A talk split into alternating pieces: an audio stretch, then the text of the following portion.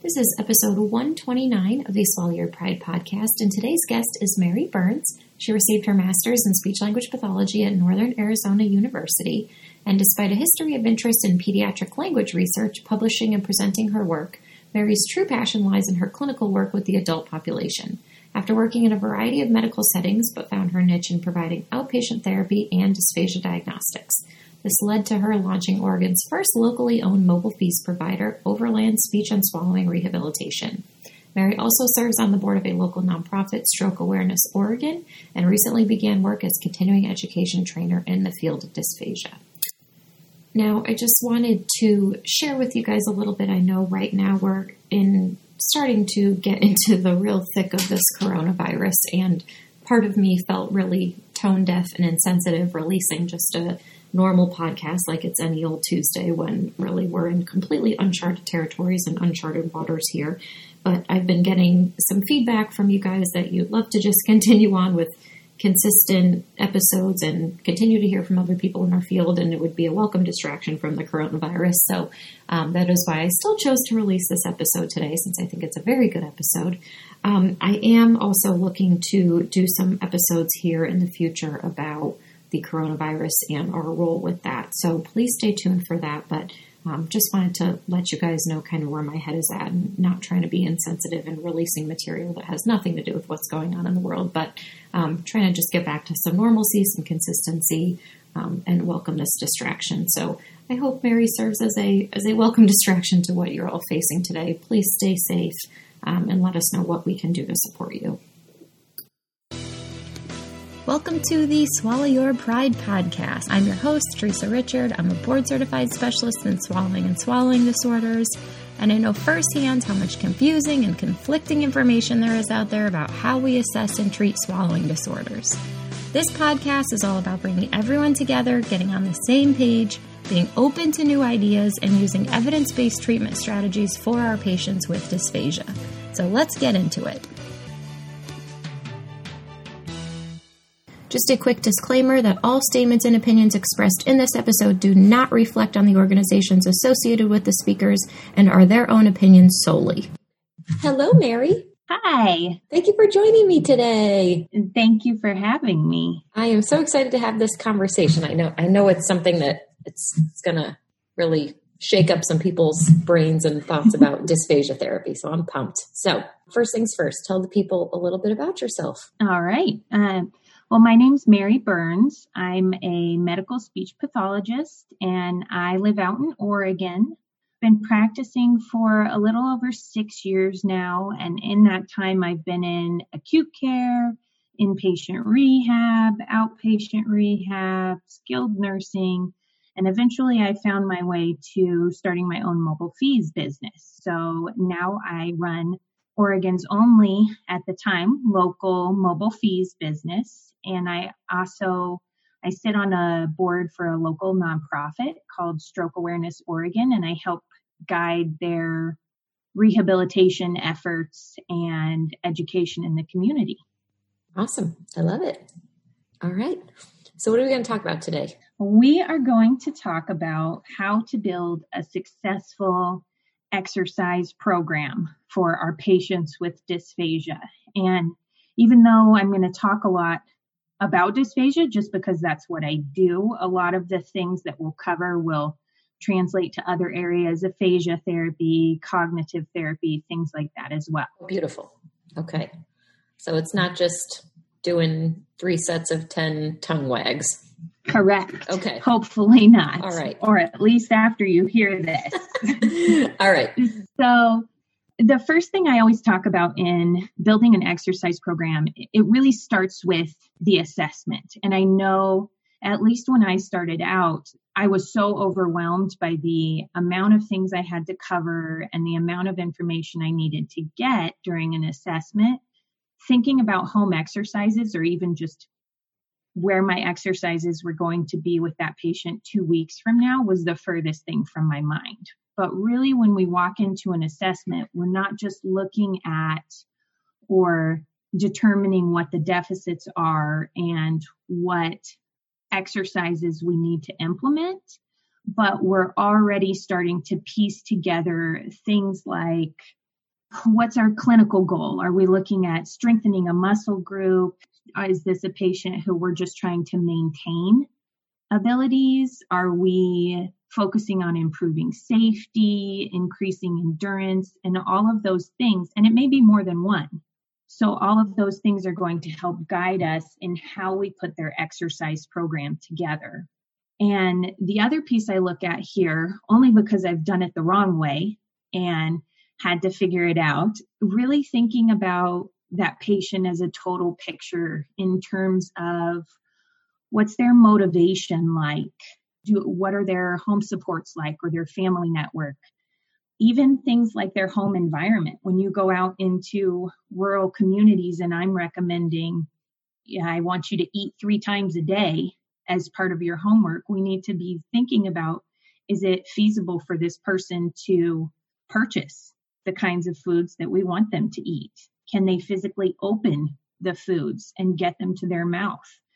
All of these pieces are going to help us figure out how we're putting together a home exercise or an exercise program for them. I, I love that you said that because I just I just finished recording another podcast obviously everybody will end up hearing, and he asked me a question, you know, about I forget what question he asked me specifically, but my response was really like, well, I don't know that I have a direct response for that because I always want to make sure that it's something the patients have access to, if it's in line with their goals of care, if it maximizes their quality of life.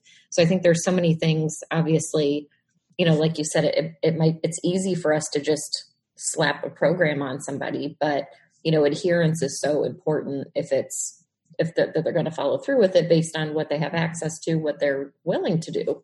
So I love that you said that, Mary. Thank you. And I, I mean, I tell you this as somebody who I've been in physical therapy probably four or five times throughout my life so far, and I have failed. Yeah. because I don't do the home exercise program. So when you meet your patient and you're probing into what's their level of motivation what are they hoping to get out of this what are their goals you also need to lay the groundwork and tell them directly the progress that you want to make is not going to happen in the 30 minutes three times a week or the one hour a week or you know whatever frequency you may have in your setting you have to be doing the work outside of the therapy setting. Otherwise, none of the gains that you want to make are going to happen. Yep. Awesome. So, I think what I'd like to do is talk a little bit about how you build a good exercise, it's not just in in swallowing it, but more in a general picture. Okay. So, what we look at here, and this seems like when you first introduced it to people, I get a lot of feedback of, well, I'm not a physical therapist. I don't need to know that. And when you look through the show notes, you'll notice that a lot of the research I included does come from our PT and OT colleagues, but that's just because we don't have the body of research yet. And I do know people are working on it and it will come. But when you're, we think about the, you may have heard the term FIT principles, the frequency, intensity, time, and type. Yep. So, whenever we're building an exercise program for our patient, we want to feed all of our exercises through these filters and think about. So, for example, let's start with our frequency. And this is where we decide the frequency with which the patient needs to complete that exercise. How frequently do they need to do it? And this is really, it's not a thing that we can set a recipe to or a specific playbook for each patient, even those with the exact same diagnosis are going to need you to use your clinical judgment to set that frequency. And this is why the that standard list of 10 exercises for dysphagia therapy doesn't work for people. I worked at in a facility one time that had just a one handout that we gave to every patient with dysphagia and nobody ever got better. And we would all sit around in our office together and think well nobody respects speech therapy and why does no one take dysphagia therapy seriously? But our patients weren't getting better and so no one outside the little SLP office was understanding why we were doing the things that we were doing. So this is going to look different in terms of this will look different in terms of what setting you're in. A patient in an acute care setting might need a much lower frequency versus our patients who come into an outpatient office who are mobile and getting back to their just their life in general in terms of mobility and exercise and things like that and that's okay so as our patients recover we're going to adjust the frequency that we're asking them to complete an exercise that intensity principle so we covered frequency now we're on to intensity and this is our resistance source. So, an example in the dysphagia world might be when a patient's doing a Mendelsohn maneuver, gravity is their resistance source. Or when you're looking at the chin tuck against resistance, you know, whatever. I know people are using a variety of things now, but whatever that is providing that resistance underneath the chin and the force that they're exerting against it is the source of their intensity. And what I want you to think about here is if you keep the intensity the exact same thing and the exact same across the course of treatment, you're going to plateau. If I go to the gym and I do, let's say I'm working on bench press and I bench press 65 pounds and I do that the same amount of reps, the same, the exact same weight every time I go in, sure, initially I'll see some progress in terms of strengthening, but then I'm going to level out and I'm just going to be maintaining my strength. So it's the same thing for our patients with dysphagia. Unless you can find a way to progressively increase the intensity, they're going to plateau and just maintain their strength. They won't continue to improve their strength. So even if a patient's doing the effortful swallow, let's say, for example, across their entire continuum continuum of care, they we need to find a way to gradually increase the intensity with which they're doing it across that. Otherwise, they won't be continuing to get benefit from the exercise. For that explanation. So now that we've covered frequency and intensity, our next principle I'll talk about is the specificity principle. And sometimes in exercise science, you'll see this show up. They call it the SAID principle, specific adaptation to impose demands. And that's why we all kind of giggle when people are doing the tongue wags or things like that, because this is the principle that shows us that a muscle is going to adapt to the stress that you place on it. So if you want to get better at wagging your tongue, absolutely practice your tongue wags. But if you want to get better at riding a bike, ride a bike. If you want to get better at swallowing, you need to be swallowing. So that's why things, as soon as we can introduce some type of really whole exercise and salient exercise of swallowing to the patient, the better off they're going to be whether that be just swallowing ice chips after good oral care if they're not ready for a more difficult bolus or true food to be introduced. But as soon as we can introduce something for them to be swallowing, that's where we really hit into that specificity principle for exercise and challenge the swallowing system in the way that it's meant to be challenged. Because no other exercise is going to do that for us. I think the effortful swallow comes the closest to it, but typically we're not doing that with a bolus. And so even introducing a bolus to someone is going to automatically elicit more recruitment of those muscles. When you hold up that spoon or they hold that first ice chip in their mouth, their muscles are primed for swallowing. And that's going to lead to a greater exercise payoff when we can put that bolus, give them that bolus and introduce that. Love that, Mary. Yeah. And then, uh, you know, a, some other principles that really play in here. The variety principle talks about when we exercise, we want to exercise a muscle across the entire plane of motion.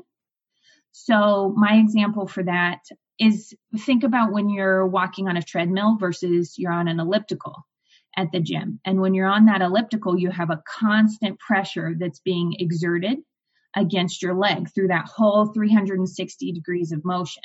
Whereas on a treadmill, I just pick up my foot and bring it back to the front, and there's no resistance against my leg. So on an elliptical, I'm getting greater motor unit recruitment and muscle recruitment versus when I'm just activating my muscles in one plane of motion on a treadmill. So that carries across to swallowing in the way that, let's say I am taking a sip of water versus chewing and swallowing a bite of a ham sandwich. My muscular system is going to respond in two very different ways to both of those activities. Both of them are valuable, but they're both very different. And so, in an exercise program, we want to be really cognizant about challenging the swallowing system in as many planes of motion as we can. Just like in a cognitive exercise program, we're going to practice with, have somebody practice a skill or a strategy in a really controlled, safe environment. And then they're going to go out into the real world and practice it in a variety of activities, or we could call it, you know, planes of motion, so to speak. They're challenging their system in a variety of different ways. And that's what's really allowing that exercise to get its full benefit. The other thing I always like to cover in terms of exercise programs are recovery, the recovery principle which is one that I know, at least in my own exercise, my husband always laughs at me because we'll go to the gym together and he'll he'll take let's say two and a half minutes between a set and i am a very focused on efficiency. I want to do one set and then i wait one minute and 30 seconds and i go into the next set. But with our patients you know we're not dealing with a 29 year old healthy individual at the gym. Typically we're dealing with a 70 year old person in a hospital who's just had a stroke or someone recovering from sepsis or things like that. And they're going to be more heavily reliant on those rest periods than a, a healthy individual might. And they don't necessarily understand that. So we need to include okay, I want you to do 15 repetitions of this exercise, and then I want you to take one minute of rest, or I want you to take two minutes of rest. And I thought, I just listened to your podcast with Dr. Carnaby about that, the Borg scale or the rating of perceived exertion. And I think that could be a really powerful way to help patients monitor their recovery period when they're doing their exercises when you're not there. You could set a cutoff for them and say, okay, when you reach this level, I want you to take a two minute break. Beautiful. And then in terms of reversibility, I mean, that's the old if you if you don't use it, you lose it principle.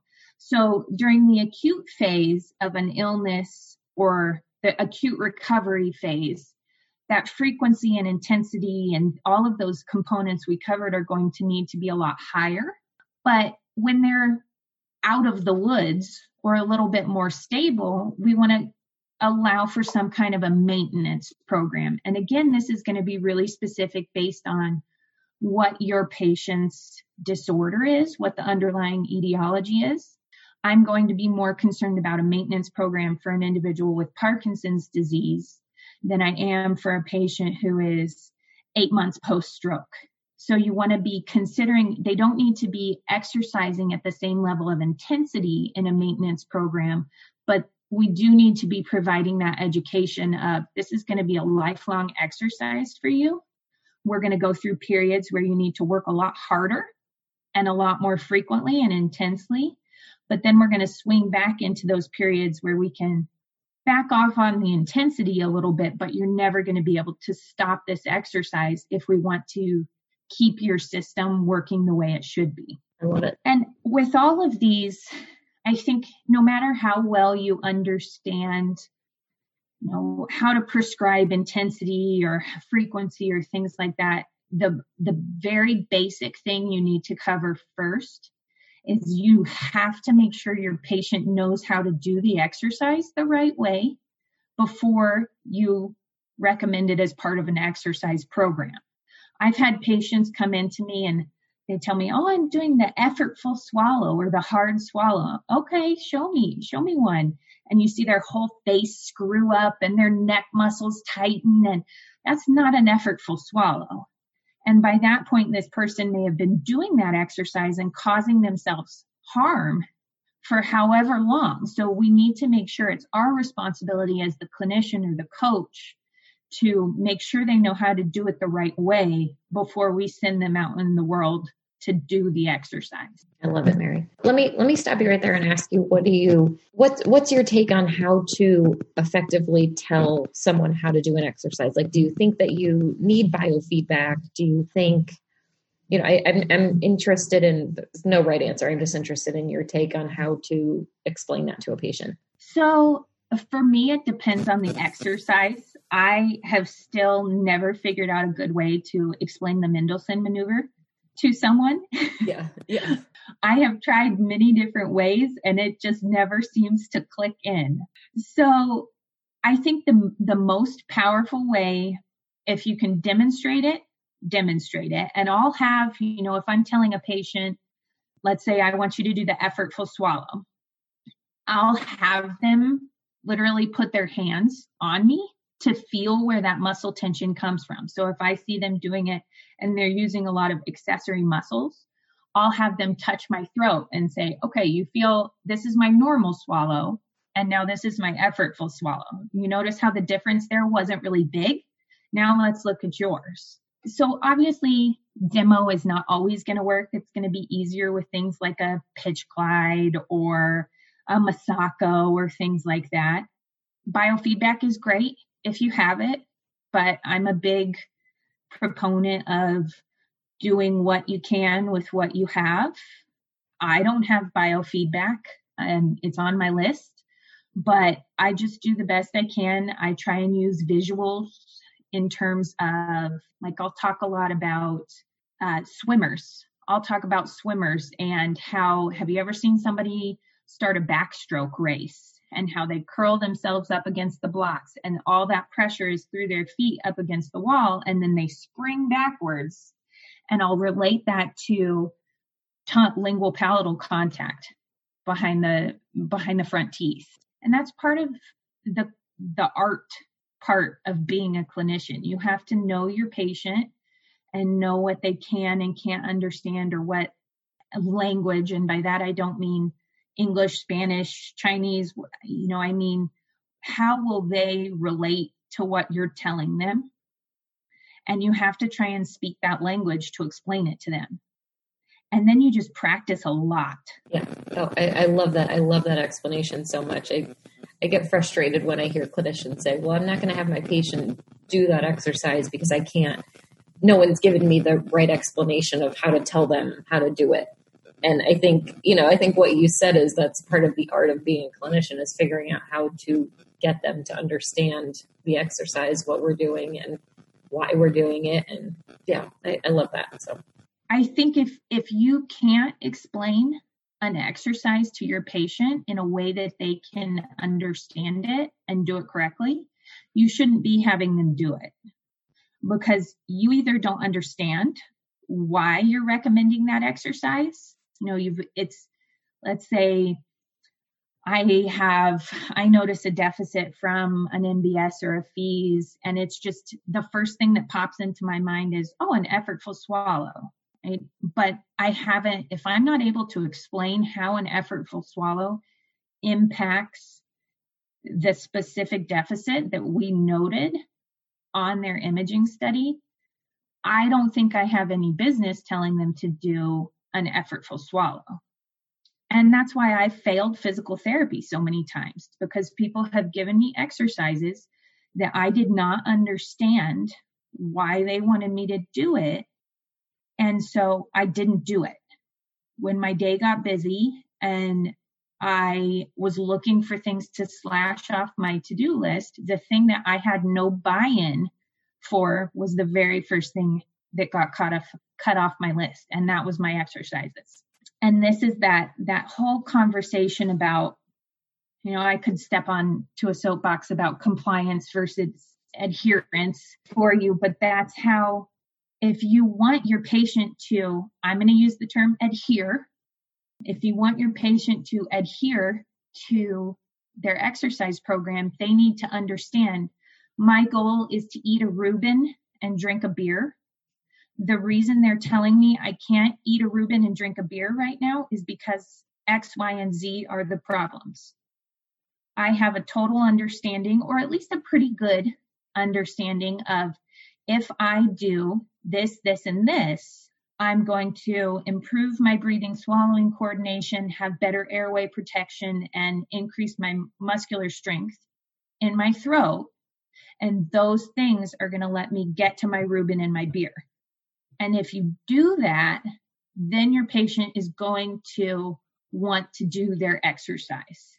If you just tell them your tongue's weak, they don't care most of the time just like I've never cared about someone talking to me about strengthen your transverse abdominis. Right, right. That, that I don't care. Right. I should, but I don't. Right. But if someone tells me, you know, it's going to decrease my pain and allow me to get back to participating in triathlons, then I want to do it. That's motivation for me. Yeah. I love that, Mary. All right. What's next? So I think I'd like to cover just some basic tips in terms of how to really maximize participation from your from your patient for their exercise program. And some of them we've already covered, but I'm going to go back because I think they're important. So the first one I would say is you have to find a way to help your patient understand how that exercise relates to a functional outcome. And in terms of functional outcome, I'm talking about the thing that they want, not the thing that we as the clinician wants. You know, we may be measuring t- lingual palatal pressure with the IOPI, but this is where that whole world of functional goal writing and functional outcomes comes into play. We want a patient to finish a meal. Know, I'm going to tell my patient, Joe, if you do this, Joe, then you're not going to be sitting at the dinner table for 45 minutes after your wife Susie has already gone on. You're not going to have to microwave your dinner twice before you ever even finish it or have those scary choking episodes that are so embarrassing for you when you want to go out to your restaurant on Wednesday nights with your grandkids. That's the most important thing, I would say. Yep. And you have to establish that when you're building a relationship with your patient so that you can constantly bring it back, bring that up when things get tough or when they get discouraged. You want to be able to talk to them about, oh, you know, remember when it's almost summertime and you want to take your grandkids to go get ice cream?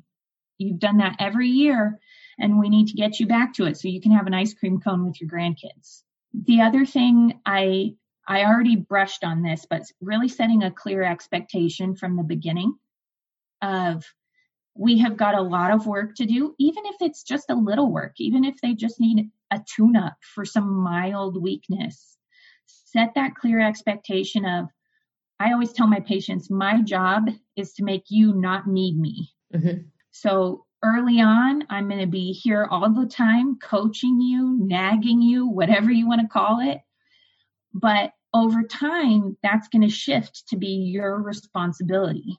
And the way that we do this is through our home exercise program and through the, your time outside of therapy. And if you're not doing that, there are a lot of people who will.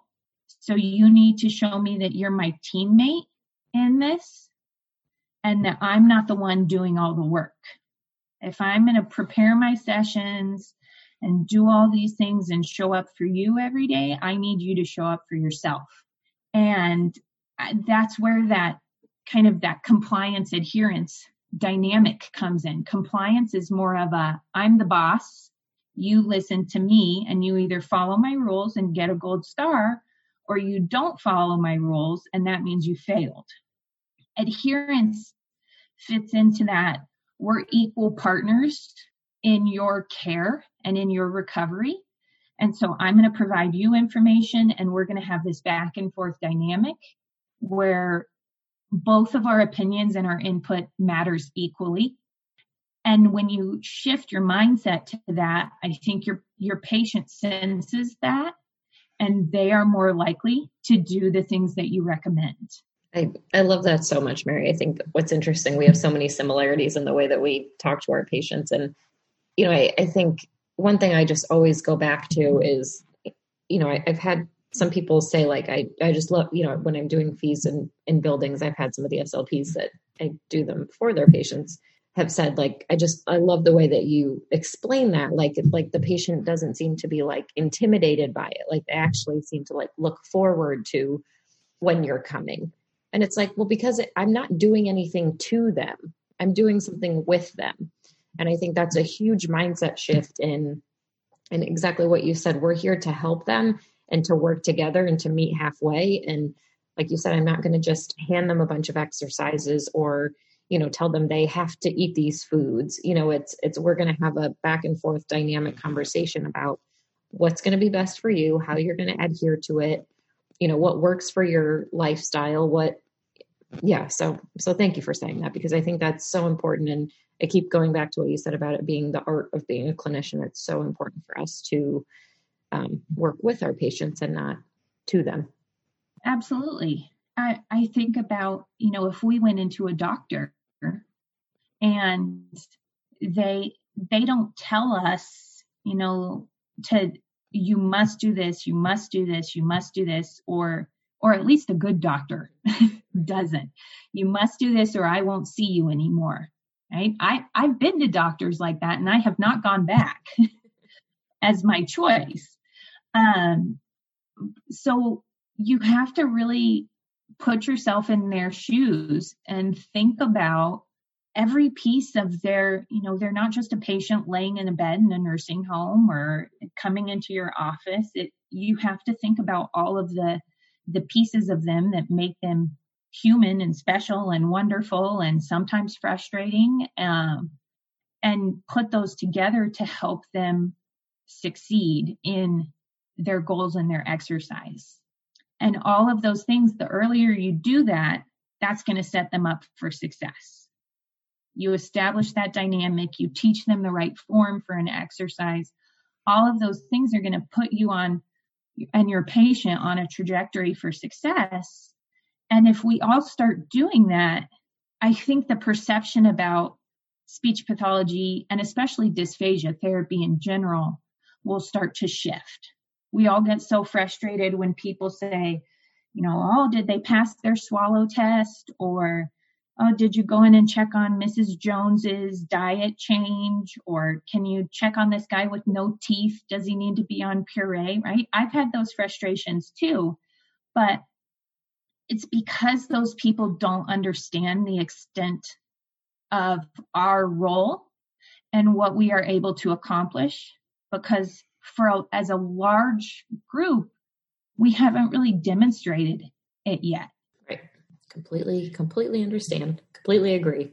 Other parts that will be important enlisting support wherever you can whether that be nursing assistant on your patient's hallway or sibling a child a grandkid a spouse getting support built in to that exercise program because we're all we're not all going to have that patient that automatically remembers to do their exercises every time without fail. You know, we need to tap into, even if it's a dysphagia patient, we need to tap into those other skills as a clinician that we have and think about okay, how can I use some memory strategies to help support this patient and help them be successful in their dysphagia therapy? Or if they have aphasia and dysphagia, how can we use their language strategies and communication strategies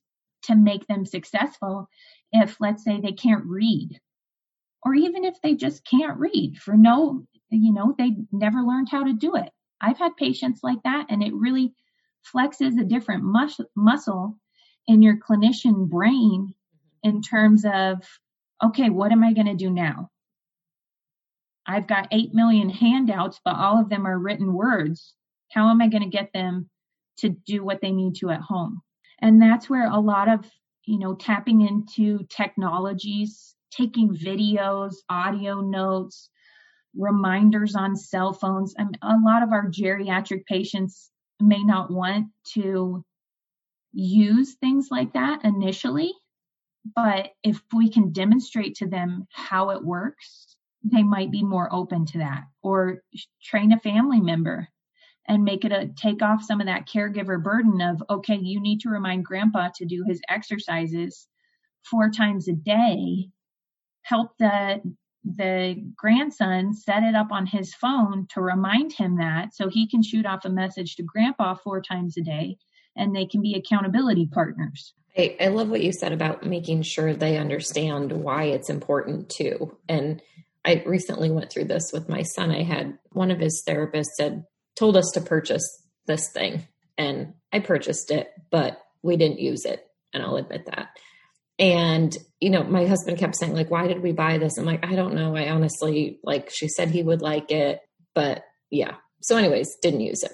So, we go to this other specialist for my son and she she says you know you guys really should consider purchasing this and i was like oh i have one and she's like oh well how does he do in it and i'm like i don't I, we don't use it and she was like oh my goodness and she's like well the benefits are endless and she's like, it does this, this, this, and this. It'll help with this. And I was like, nobody ever explained that to me. Mm-hmm. Like, I just thought it was like, I, I knew it had more benefits than just being a fun toy, but I honestly did not know or understand. And so then I had horrible mom guilt. I'm like, I cannot believe we purchased this thing. We've not been using it, but I had no clue what it was even for.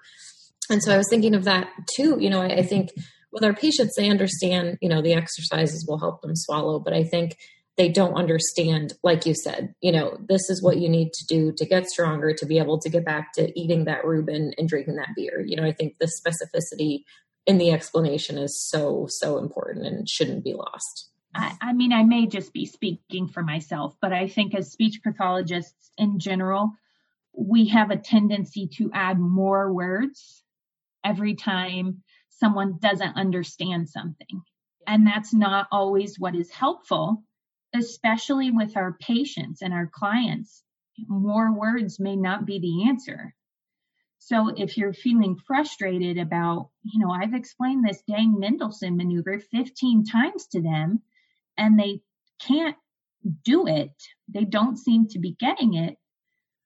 Instead of, and I, I say this having done it, instead of thinking about the question as what's wrong with my patient, why can't they do this? reframe that and think about it as I need to change something because I'm they're looking to me as the expert at a time when they're vulnerable. It's not their job to figure this out, it's my job. Right, right. And it's not always it's rarely easy to figure that out, but that's how you're really going to get a partner in the rehab process. You know, like you said, doing things with them not to them. Mm-hmm. They come in and you do a workout, you come into their room and do a workout together, not sit there and watch them eat a fruit cup and count coughs. Yeah. I, I think of it too like I I hired a new personal trainer while I was pregnant and I you know, at first I was nervous that you know, I was like, oh my God, she's going to try to kick my butt or she's going to make me work too hard. And I don't know if this was smart to do. And you know, I had all these fears because I thought she was just going to be like a drill sergeant and just yell at me.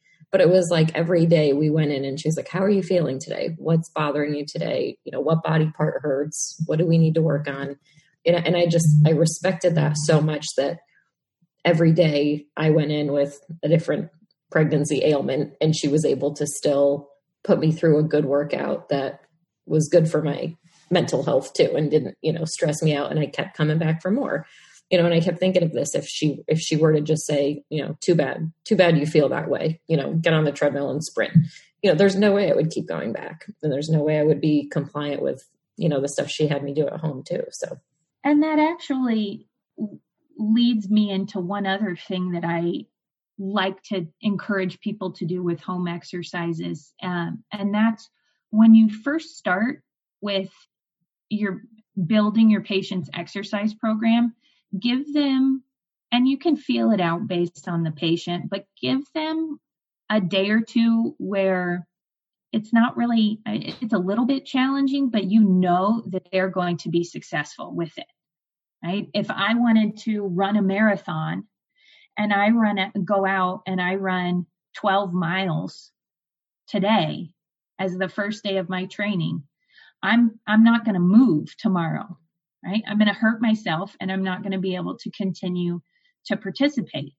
But if I go out and I say, okay, I'm going to do 30 minutes of two minutes jogging, one minute walking, then I'm going to feel really successful when I finish it. And that internal motivation and that intrinsic feedback of, dang, I did a good job is going to make me want to get up tomorrow and challenge myself a little bit harder and push myself a little bit more.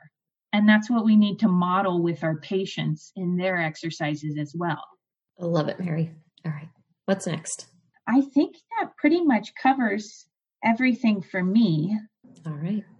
You know, I, I my biggest piece of advice is there's a lot I, I mean we we'll never we're never going to know it all uh, in terms of this is 100% without a doubt the correct exercise amount frequency intensity we're not going to know that all but if we just do the best we can to put that information together with here's what we know about our patient and get their feedback on it. How did that work for you? Were you able to fit it into your schedule? What barriers, like if you didn't do it, why not? Let's troubleshoot that together. You know, for many of our patients, this is the very first time they've ever had to do anything like this. So, understanding the science, understanding that art portion of fitting it into their life as a human being, not just as a patient, and putting all that together with constant feedback along the way, that's how we're going to get our patients better. Yep. Yep. I love it, Mary. I love it. Thank you so, so much. This was wonderful. Yeah. Thank you so much for having me. All right. So, if you would love to hear more of these episodes and get some easily digestible bites of swallowing knowledge, then please leave a review on iTunes or pledge a small amount on patreon.com forward slash swallow your pride because that is what keeps these episodes coming. Also, don't forget to subscribe, share with your closest colleagues, and show notes will always be available to download over on swallowyourpridepodcast.com, where you can also be notified of the latest podcast episodes. Also, credit to Stephanie Jacobson for her incredible editing skills, and thank you so much to all of you for listening.